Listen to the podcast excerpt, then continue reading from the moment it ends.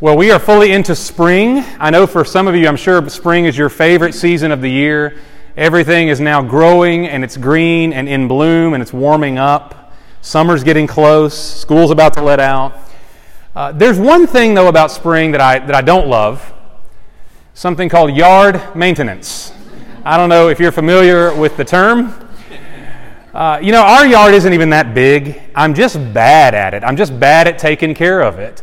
Uh, periodically, our homeowners association will drive around the neighborhood to do a check to make sure everybody's yards are up to code. And when we know they're coming, Jennifer always starts getting anxious. She's like, You think you ought to go trim those bushes back and mow again? And I'll say, You know, I, I think it looks good out there. And she'll say, Do you? Are we, how, what, what's, the, what's the standard, the minimum standard of goodness when it comes to the yard? Okay, it's, I think ours is a different definition. My biggest issue, of course, is weeds.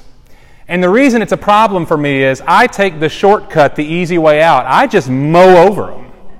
Right? Because listen, weeds are green, and if you mow them all, if you mow everything the same length, at least for a few days, it all looks the same from the street. The problem with weeds is this, though, that not only do they grow faster than grass, but they spread fast, and eventually they'll take over the whole yard. And so, the frustrating, time consuming, but necessary thing with weeds is you've got to get down and root them out. You've got to kill them and remove them if you want to have a healthy yard. Otherwise, they take over, right? We all here in Colossians 3, we just read it. You may have seen it.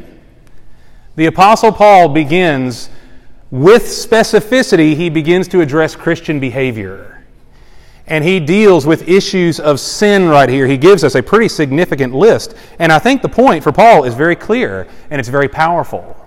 That we as Christians, we are not meant to manage sin, to keep it cut short in hopes of keeping it under control. We are meant to root it out and to destroy it, to remove it entirely. Now, the easier thing, of course, is just to mow it down and keep it short, to manage it, right?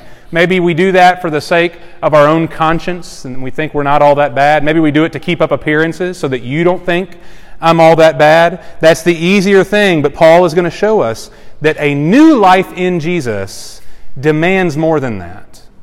A new life in Jesus is not just that we are improved in terms of how we manage our sin. That's not what it is to be Christian. We're not just an improved people, we are a new people, and therefore we put sin to death. Those are his words. So when we look at what we read at the beginning, in beginning in verse 5, Paul starts the, the paragraph with the word therefore.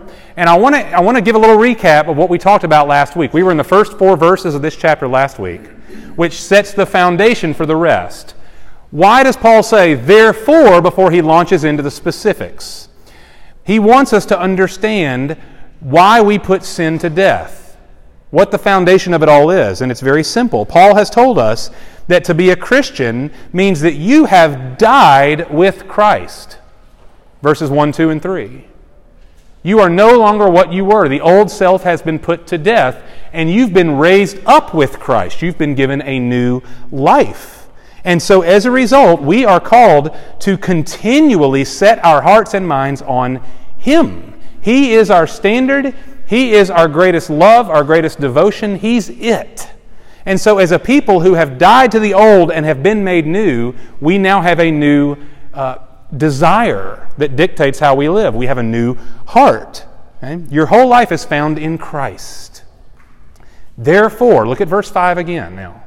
Therefore, in light of that reality, consider the members of your earthly body as dead to immorality, impurity, passion, evil desire, and greed, which amounts to idolatry.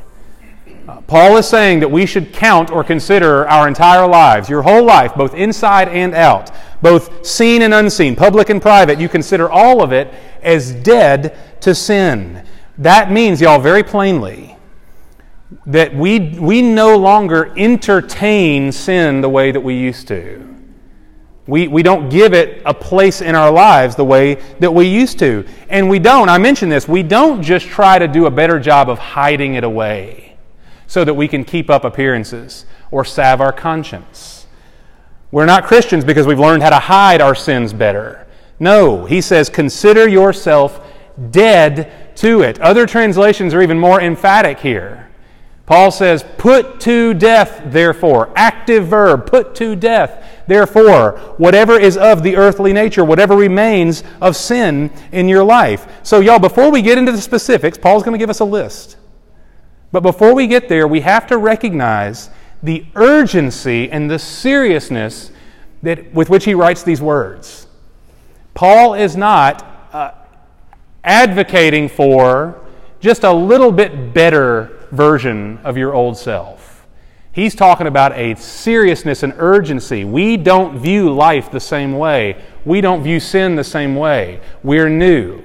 And therefore, we attack sin. We don't coddle it. We root it out. Uh, y'all, if you, if you knew, if you got a report that there was a malignancy in your body, a cancer growing in your body, you would not shrug your shoulders and go about your day. You would put a plan together to attack it, right? To root it out so that you might be healthy and vibrant, that you might live. And Paul says we should do no less when it comes to sin. Deal with it urgently and decisively. Now, Paul gives us a list. It's not meant to be a complete list. If you can add all of Paul's lists together throughout the scripture, even though he gives lists several different times, he never really gives us a comprehensive list, but the point is always the same. Paul wants us to focus on deep root issues of the heart, okay, that affect our behavior. The first sin issue in verse 5, he mentions, he says immorality. Now, specifically, he's talking about sexual immorality. Look at verse 5 again. Consider the members of your earthly body as dead to immorality, impurity, passion or lust, evil desire, and greed, which amounts to idolatry. What's our baseline on this? Uh, the, y'all, the Christian sexual ethic is pretty simple, pretty straightforward that God created sex as a good gift within the boundaries and parameters of covenant marriage between a man and a woman. That's our ethic, that's the Bible's prescription. The problem with that is not with God, and so often we want to make the problem with God that the parameters are too tight, too narrow.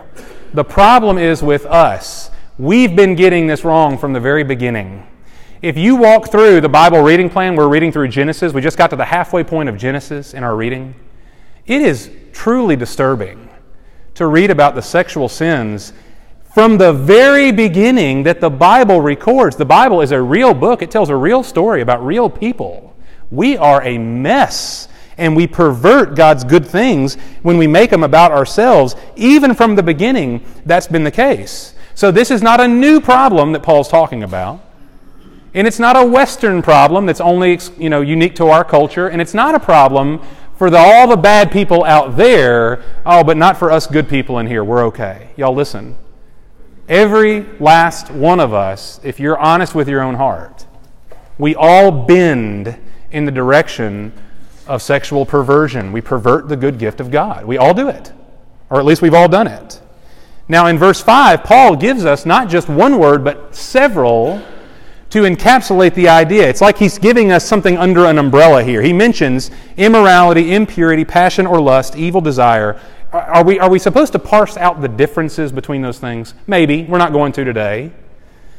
Paul's trying to give a comprehensive view. This is a problem that's larger than just how we might define it. If we define sexual immorality only as adultery, for example, having relations with someone other than your spouse, well, then we miss the fuller picture of both the external and the internal reality here. When Paul gives us several different words, he's trying to show us that any perversion that gets rooted in the human heart is, it falls under that same umbrella. So it could be adultery, it is, but it's also lust, it's pornography, it's sexual abuse. We could go on. Anything that corrupts God's good purpose for human sexuality, Paul says, it all falls under that same umbrella. It all qualifies as sin. We shouldn't parse it out and try to make some better or worse than others. It's all the same in that regard. Paul even throws in the word greed right there, which seems kind of out of place. He says, and greed, which amounts to idolatry. I don't think Paul's talking about material wealth and money here. That's so often how we t- take greed to mean it. It's about money, it's about material things. But listen, greed, sexual immorality is a form of greed. It is wanting something from someone at their expense without a covenant commitment beforehand. It's taking it's seeking gratification in a cheap and selfish way. Therefore, Paul says it amounts to idolatry. Listen, sexual immorality at its root is an idolatry of the self. It's worship of the self rather than worship of God. It's not victimless, it's not harmless. It is idolatry, Paul says. And he doesn't mince words about the seriousness of it. You look at verse 6. For it is because of these things that the wrath of God will come upon the sons of disobedience. And in them you once also walked when you were living in them. Um, these are always fun for, for preachers to preach when we get to God's wrath. Oh my goodness. This is there's no cute cuddly way around all this, okay? Let's just preach what the word says. The wrath of God. What is the wrath of God? It is the settled righteous anger of God towards sin. And wrath makes us very uncomfortable. We don't like to think of God that way so often, but He wouldn't be God if He didn't have this quality about Him. If God does not have a settled righteous anger towards sin and evil, then He's not worth worshiping because then evil gets a free pass. None of us would want that. But Paul says that the wrath of God, the settled anger of, of God toward sin, it comes upon the sexually immoral. God will judge those who are deviant when it comes to his prescription for human sexuality, his design. The wrath will come upon the sons of disobedience. Who are those people? Well, those are just simply people who reject God's righteousness in favor of our own desires. Okay? That's not, again, not a special group of people who live out there. Anyone who rejects the righteousness of God in favor of their own base desires, the wrath of God is reserved for such people. Now, y'all, nobody likes this message. This makes me squirm to preach it. I'll just be honest with you. Because there's a part of me, I want you to like me. And this is not how you get there. I know that. But this is what the scripture says. And the whole premise within our culture that pushes back against this says God is wrong for making this so narrow. God is wrong for putting these boundaries around us. In our culture, what we believe is that human sexuality is the greatest form of self expression. It is the very basis of your identity. We call it identity. We don't like the words orientation. We don't like to think of it as a part of your life. It is your life, your sexuality. And therefore, you and I, we should be abundantly free to do whatever we want without cost, without consequence. And if we deny that part of ourselves, if we deny that exploration of our sexual freedoms, we're denying what it is to be human. Right? That's what our culture believes. That's maybe what you and I, at some level, believe. Well, listen, that, that premise, practically, that premise fails. There's not a society in the world that has embraced totally free sexual exploitation of people and has survived to tell about it. Okay? And our day's coming in America. All right? You can't get the, the toothpaste back in the tube, okay? We have, we have gone beyond the line and we're not going back. Okay? We just need to be sober about that. Our culture is eroding under that mentality. But more than that, more than just culturally, it's a, it's a direct defiance of the God who created us. Why would God place the parameters around sexuality that He has? Just to restrict us? Just to make us miserable? No, we've been created in His image to reflect His character, His nature, His glory. God created you, whether you believe this or not, God created you with an outrageous dignity about you. You are not an object, you're a person. And a personal God made you to reflect Him. Sexual perversion poisons and corrupts that good creation. It's a sin that turns us into objects rather than people. And that's why God is so hard on this issue right here. His wrath is reserved for such sin. Let's not make a mistake on it. But there's good news. We need some good news right now, okay? The good news comes in verse 7. Look at what verse 7 says. And in them, in these sins, you also once walked when you were living in them. Past tense. Jesus Christ has brought decisive change to the Colossian church. He didn't wait for them to clean their sexual purity up, to get your act together, to stop, stop, stop the bad stuff. Then God will accept you. Jesus died while we were yet sinners.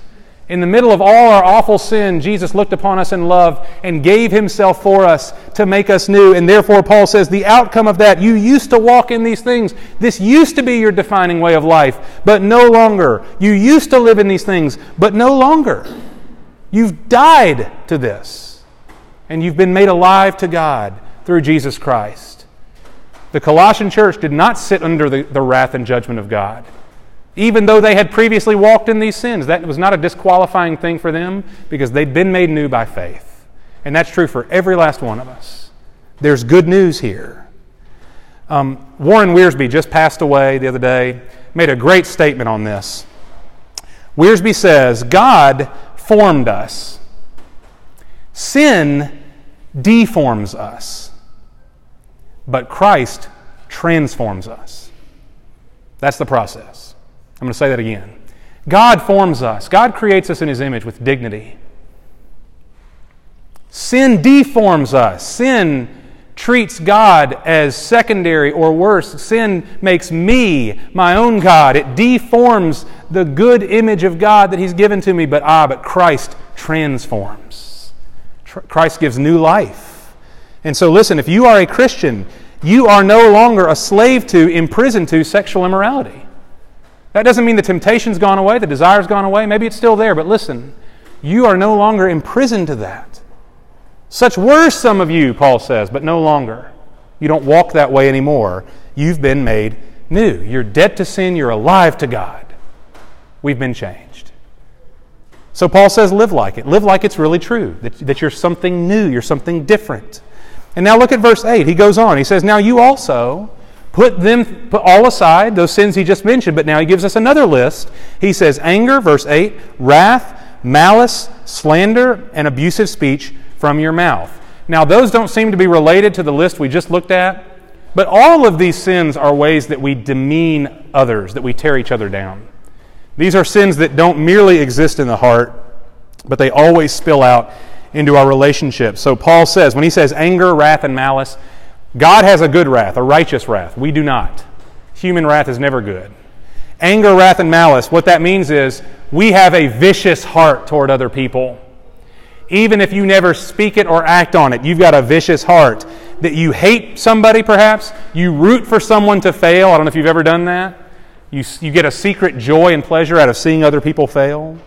When you respond to people in a rage, you blow up. When you scream in order to intimidate someone, even your own children in your own home.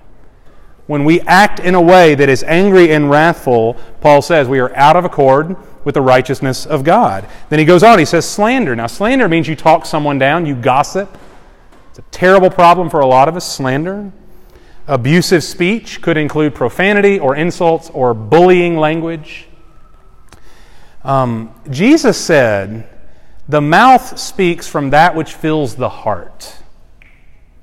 Very convicting verse. Jesus said, The mouth speaks out of that which fills the heart. That means, Paul says here, that the issue for us in these sins is not you need to watch your mouth. You need to put a rein on your mouth. Stop saying all that stuff, right? Okay? That's better than nothing. But that's not what Paul's content to do. That's not what Jesus wanted. The idea here is that we root these sins out of our hearts. The mouth won't be an issue if the sin is rooted out of the heart, right? Because the mouth simply follows what the heart contains. And so Paul's command root out the hateful ways of thinking about and treating other people. Get it out of your heart so that it won't entertain your thoughts and come out of your mouth. And in verse 9 he says, Don't lie to one another. Now again, lie, we, know, we all know, you've known since you were a little kid that lying was wrong. Uh, a lot of times we just think lying's wrong just because it's wrong, period, and it is. But think about how, when, when God created us with a certain dignity, how lying corrupts that dignity, how lying destroys it, how lying breaks trust in relationships and treat others as less than. You're not worthy of the truth, and therefore I'm going to hide the truth from you. It steals away dignity. We break trust with each other. We fall into relation, relational disrepair. Paul says, stop lying to each other. And specifically, when he says each other, he's talking about within the church, that we hold each other to even a higher standard when we're gathered together. Okay? Now, what is the foundation for all of this? We, I, I mentioned this at the front of the sermon. It comes from verses 1 through 4. I encourage you to go back and read, maybe even memorize those first few verses of the chapter. But when Paul gives us this list, ending with lies, beginning with sexual immorality, he wants us, he paints the picture all the same way. Different manners of sin, yes, but in the end, here's the issue. Look at the middle of verse 9. This is so good. He says, Since, because you have laid aside the old self with its evil practices and have put on the new self, who is being renewed to a true knowledge according to the image of the one who created him, who created her. This picture that Paul gives to us, it's of a new wardrobe. And Paul uses this elsewhere in his writings that there is like it's like the old self our sin is an old garment a dingy piece of clothing that we're meant to take off and lay aside or, or to, to be more specific to throw away to burn to get rid of. And in its place we change into something that's nice and clean and new. We put off the old and we put on the new. Now here's what i think is great about this. It's a, it's a dual reality. Two things are true at the same time. Paul is giving us a command relative to a statement of fact. Put off the old self, put on the new self. That is something, if you are a Christian, that's something that has already happened for you, to you. When you place your trust in the Lord Jesus Christ, you die to the old self. You die to sin and you are alive to righteousness. He makes you alive to God. And so there is a positional reality here of the old is gone, the new has come, that is a position that you stand in that you did not accomplish, that you can't earn. Christ has given that to us by grace. That's good news. But then there is an implication that comes from that. That's the command. Paul says, now, having been saved, he says, now, day by day, moment by moment, live this reality out in the normal, everyday stuff of life. Consciously Put off the old and put on the new. Live in such a way that you are always reflecting the fundamental change that Jesus Christ has done for you. He says, put off the old self with its evil practices, right? That's how we define it. Put on the new self instead. Now, I shouldn't have to convince you of the fact that this sounds a whole lot easier than it really is. Easier said than done, right? You want to know why? Because when God saved you, when God put the old self to death and made you alive in Christ, wonderful as that is, eternally significant as that is, God did not transform you into a thoughtless, choiceless robot. That now you can only choose good things and the bad stuff is no longer on the menu. Some of us wish that would have happened, right? But then God would remove choice from the equation. We'd have no will any longer. We'd have, we have no need to be sanctified and made more and more like Jesus, right? We might as well just go on to glory at that point. No, when God saves you, He puts you into an all new battle. You've been given a new life, you've been granted a new heart, yes. But y'all, the stuff that used to be on the menu is still on the menu. It's still available to us. You can make the conscious choice to go back to the old way of life, right? We can do that. We still live in a darkened world that celebrates most of these behaviors. And we still possess what Paul calls elsewhere, he calls it the flesh, which is that old impulse to sin that even if we hate it and wish it were gone, it's still kicking, it's still fighting for a place in our lives. Satan is still at work in the world. Okay? So if you came to the Lord thinking, hoping that all the old desires would just magically disappear, you probably found out pretty quickly that wasn't the case. And I hope that that didn't make you disillusioned, disenchanted. No, listen, this is the battle that we find ourselves in. And so, Paul's term, listen, when Paul says evil practices, we recognize those are things that are still available to us. That's why he has to command us to put those things away. Right? But I want you to notice the power of the new self, y'all. In case that's a discouraging thought, because it may feel like for you that old picture of the devil on one shoulder and the angel on the other 50 50 kind of battling it out, whispering in our ears to try to drive our behavior. That's not the, that's not the reality for us. This is not a 50 50 tug of war. I'm not sure who's going to win. Flip a coin as to how my day's going to go, righteous or unrighteous. No, listen. Look at verse 10 again. Look at the power of the new self.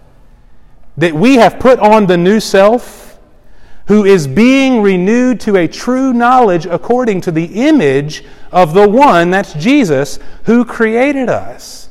What is the hope of rooting this kind of sin out of your life? It starts with us recognizing something foundational. You have been recreated. John 3, Jesus says, You are born again to a new way of life. We can't mistake reading new self in the Bible. We can't make the mistake of reading that phrase as improved self. And I think so often that's my temptation. I see new self and I'm simply thinking improved self. Y'all, you are not improved.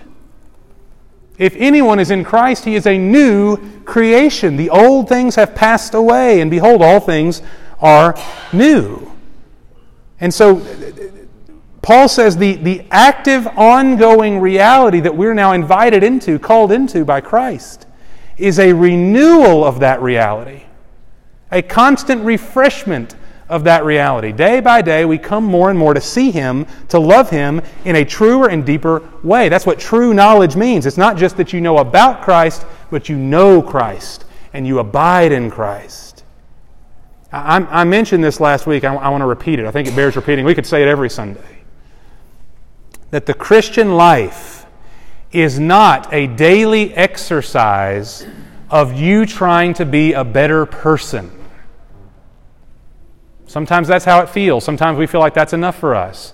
The Christian life is not a daily exercise of you just trying to be a better person. The Christian life is a daily fixation on another person. Not what you see in the mirror, but Christ. That's what Paul has told us is the foundation of all this. Keep seeking the things above where Christ is. Seek Him. Set your heart on Him. And the deeper you come to know Jesus, the more you become like Jesus. Do you see how Paul frames that in verse 10? There's a renewal into the image, into the likeness of the one who created us. And that makes logical sense, right? If, if, if you fix your eyes on Jesus, if your heart is consumed with Jesus, sin, whatever the sin is, it becomes less palatable. That sin, whatever it is, it becomes less desirable. You've got no time to waste on that old stuff because you've been captured by a new affection. You've given your heart to someone else. You belong to Christ. And so, listen, y'all, if, you, if your approach, if my approach to the Christian life is wake up in the morning and say, okay, I've got to be less lustful today than I was yesterday. I've got to get that under control. I've got to be less angry. I've got to be less selfish. I've got to be less this or that, right? I've got to avoid the bad and start being better. Right? I got to be less greedy. Whatever you fill in the blank, whatever it is. There is an absolute nobility to recognize sin and want it out of your life. That's a good thing. But if you wake up in the morning with that mentality, very likely you and I both, we're putting all of the weight and emphasis on our own self effort, on our own discipline, on our own self control in order to change the foundational desires of our heart. And I just don't think that's ever going to work. I don't think the Bible gives us that message at all. You, by your own discipline, cannot change the desires of your heart. Only to change your affection, to change the direction of your heart. Only then can your heart change in a way that influences behavior. If we put it in Paul's language, it's like this Am I waking up every morning thinking I've got to wash the old garment clean so that I can put it back on again? Am I just trying to improve upon yesterday and think that that's enough for me? Paul says, take off the old garment and put it away. It's not coming back out of the closet. In fact, burn it. It's dead. Put on the new, the new self that is being renewed in the image of Christ. That's the difference. This is not improved version of Kyle or Jared or Bo. This is a new man, a new woman.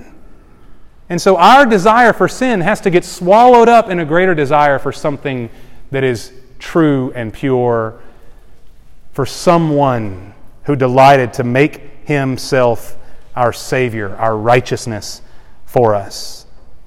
It's a desire for Christ that is renewed and refreshed day by day. So listen, y'all, if God's ultimate goal was simply to make us better behaved people, He would not have sent Jesus for us. If God's goal was just for you to tighten it up and get better, then God could have tightened up the rules. He could have given us more rules to follow in hopes of putting tighter boundaries around us. God could have done that. Other religions seek to do that. Or God could have just piled on the threats, right? Put more and more pressure on us to guilt us into good behavior. If you don't change, here's what's coming. When God looked upon a world of sinners who deviate, who violate, who pervert His goodness, He said, I'll solve this once for all. I'll send my Son that He might rescue us out of sin make us alive to God, and now day by day conform us further and further into His image. God wants to make you like Jesus, He doesn't just want to make you better. And some, some of us need to change our mentality in that. Okay? So we don't put sin to death just because it's the right thing to do. We put sin to death because we have been made new. We've been transformed and are being transformed into a new image. Therefore, you and I, listen, we have we don't always exhibit this, but we have a new love and a new joy and a new purpose. We have a new dignity. We have new values that we live by because we are Christ followers. And as we are renewed in Him, we actually take on His character. What a privilege! That's a privilege. That's why Paul in Romans chapter 6, he asks the question, and he really asks it in a way that's meant to make us scoff, to laugh at the silliness of it all. He says, How can we who have died to sin live in it any longer? It's illogical.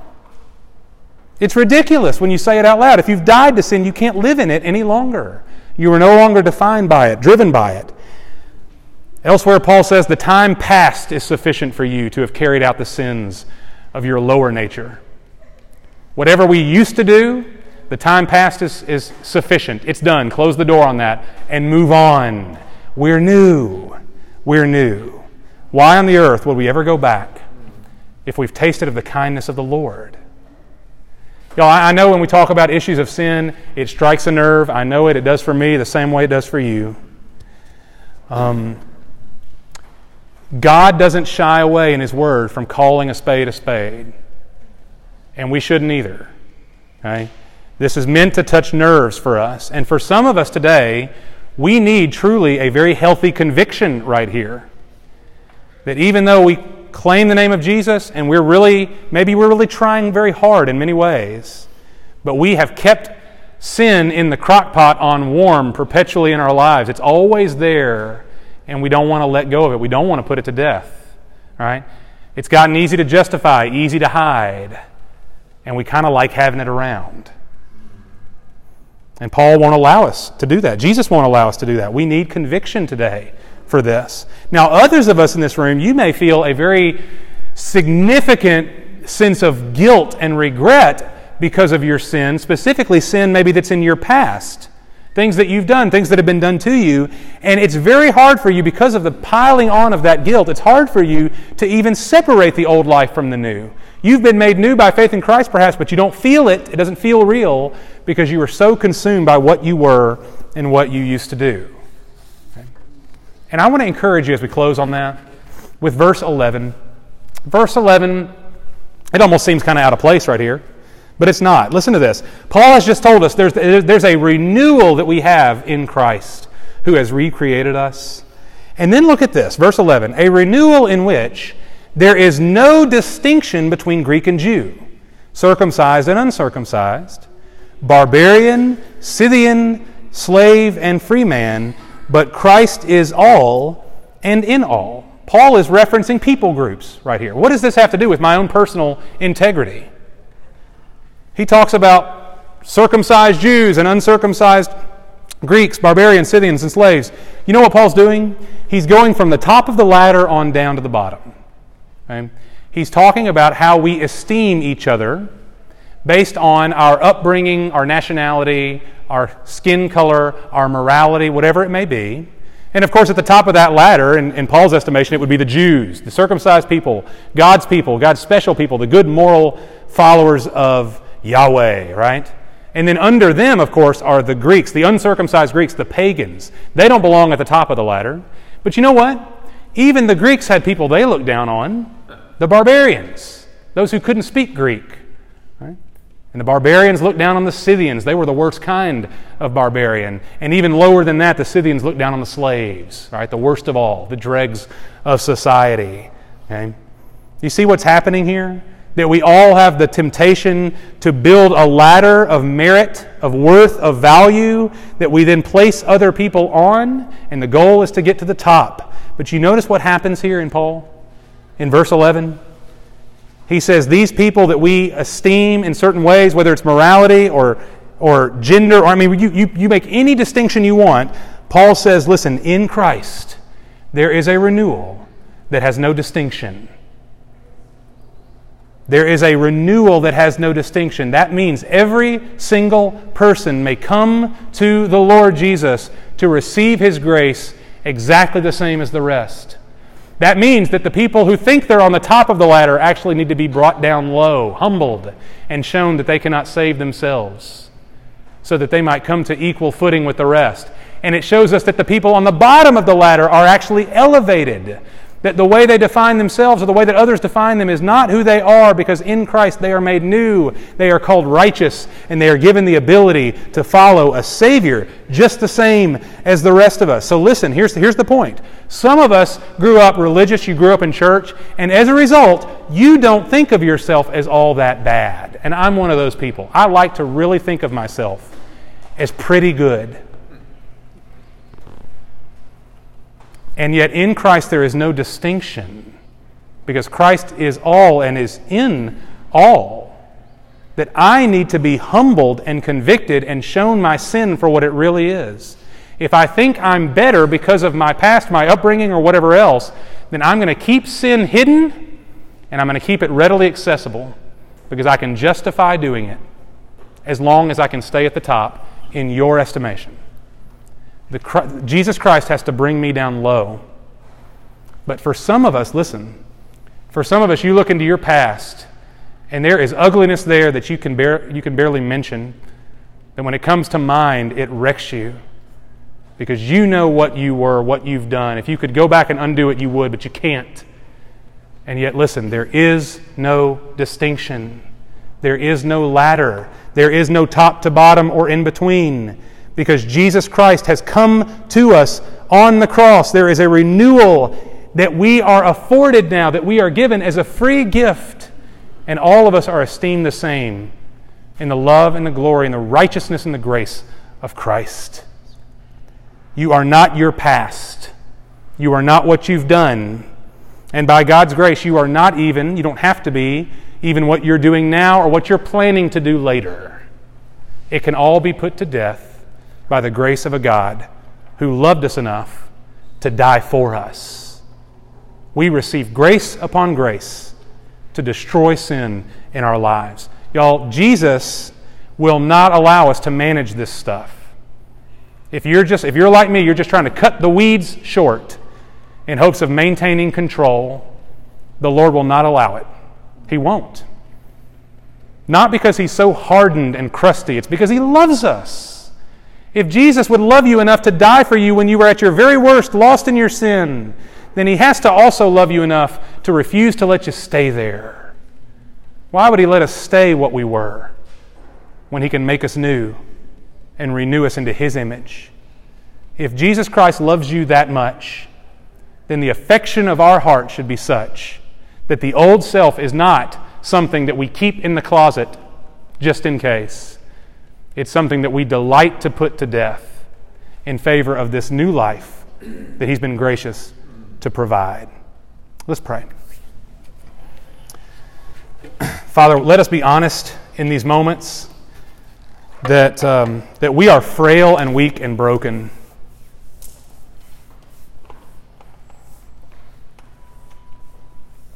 Help us to be honest. There's not one of us in this room, including me, who's, who's figured this puzzle out. That we have complete control and mastery over the flesh and the temptations, uh, both outside and inside. We are needy people.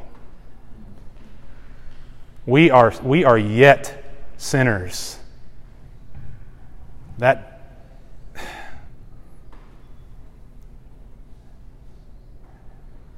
And if not for your grace, Lord, we don't have a chance. We will continue along the path that we've chosen for ourselves, the path that's most attractive, the path that's easiest to follow. Um, we need a renewal. We need to be changed uh, ever more into a new image. And so, Father God, will you grant us that grace this morning? The grace that we need in our hearts to look upon our sin and to hate it. To hate it. We know what it is. We know the consequences. We know, Lord, that it grieves your heart and it should grieve ours. And so, Lord, teach us evermore to look upon the, the base desires, the evil practices of this world, and, Lord, to, to despise those things in light of what we've been given in light of who you are. Lord, show me the, the, the, the insanity of living into the old self when I've been made new, when we've been given Christ. Lord, don't, don't allow us to turn this into one more box on a checklist. We don't put on the new self just by gritting our teeth. We are We've got to seek you, Jesus. You're the one who saves us.